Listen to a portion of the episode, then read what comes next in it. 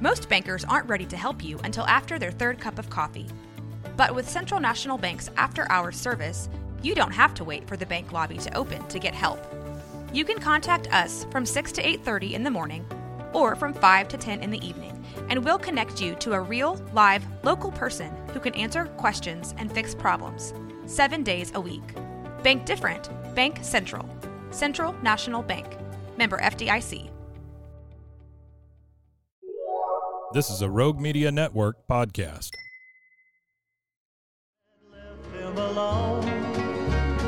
The Waco History Podcast is sponsored by Brotherwell Brewery on historic Bridge Street in Waco. Welcome to the Waco History Podcast. We're going to air for you uh, over the next few months a, a special series of Waco History Living Stories. Uh, these were segments that were originally aired on KWBU here in Waco. Uh, they were produced by the Institute for Oral History editor Michelle Holland and narrated by two fabulous narrators, uh, Louis and Kim Patterson. And so these highlight oral histories from the collection of the Institute for Oral History at Baylor University, which I direct, which has been around since 1970 and has over a thousand interviews related to Waco and McLennan County history. And we're happy to highlight those here. Cross the Brazos at Waco, ride hard and I'll make it by The YMCA and YWCA used to have a central place uh, in social life as well as religious life.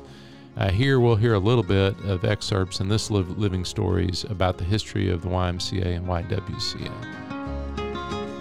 Then the night came alive with gunfire. He knew that at last it'd been found.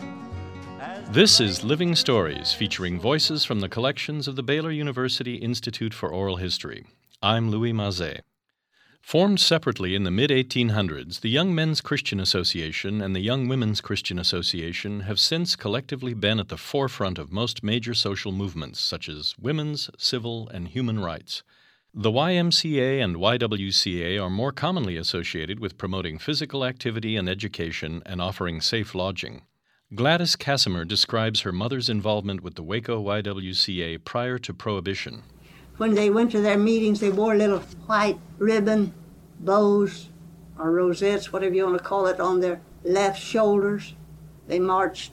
The women were very active in trying to promote the abolition of liquor. City of Waco had a lot of saloons before they had to close down. Tom Charlton, former director of the Baylor Institute for Oral History, recalls the Y in Beaumont in the 1940s and 50s.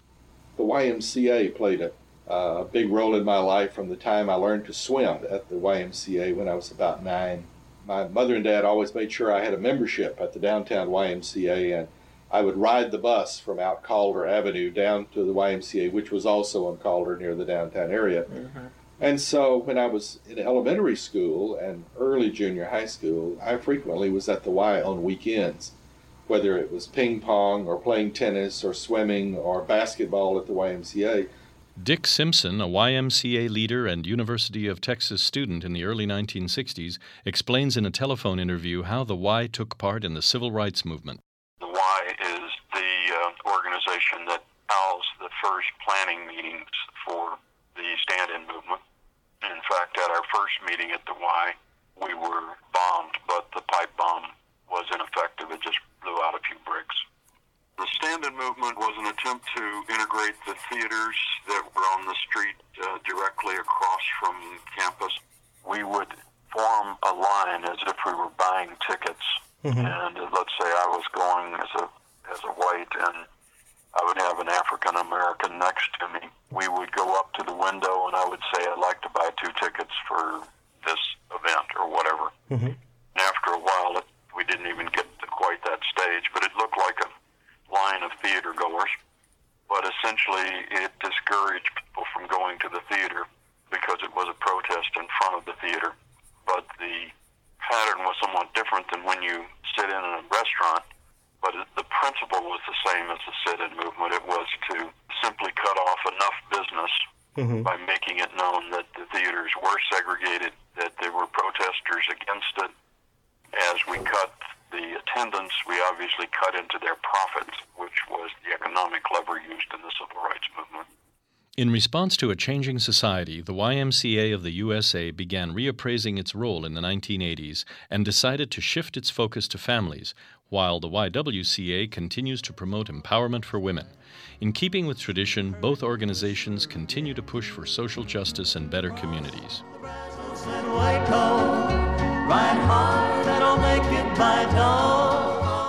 Thanks for listening to the Waco History Podcast. Like what you heard? Subscribe, rate, and review our show on iTunes so we can reach more listeners.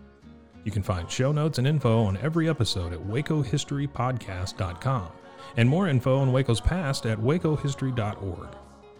Our theme music, used with permission, is Cross the Brazos at Waco, performed by the late Billy Walker. For more info on Billy's music, go to billywalker.com. Thanks for listening. We'll see you next time.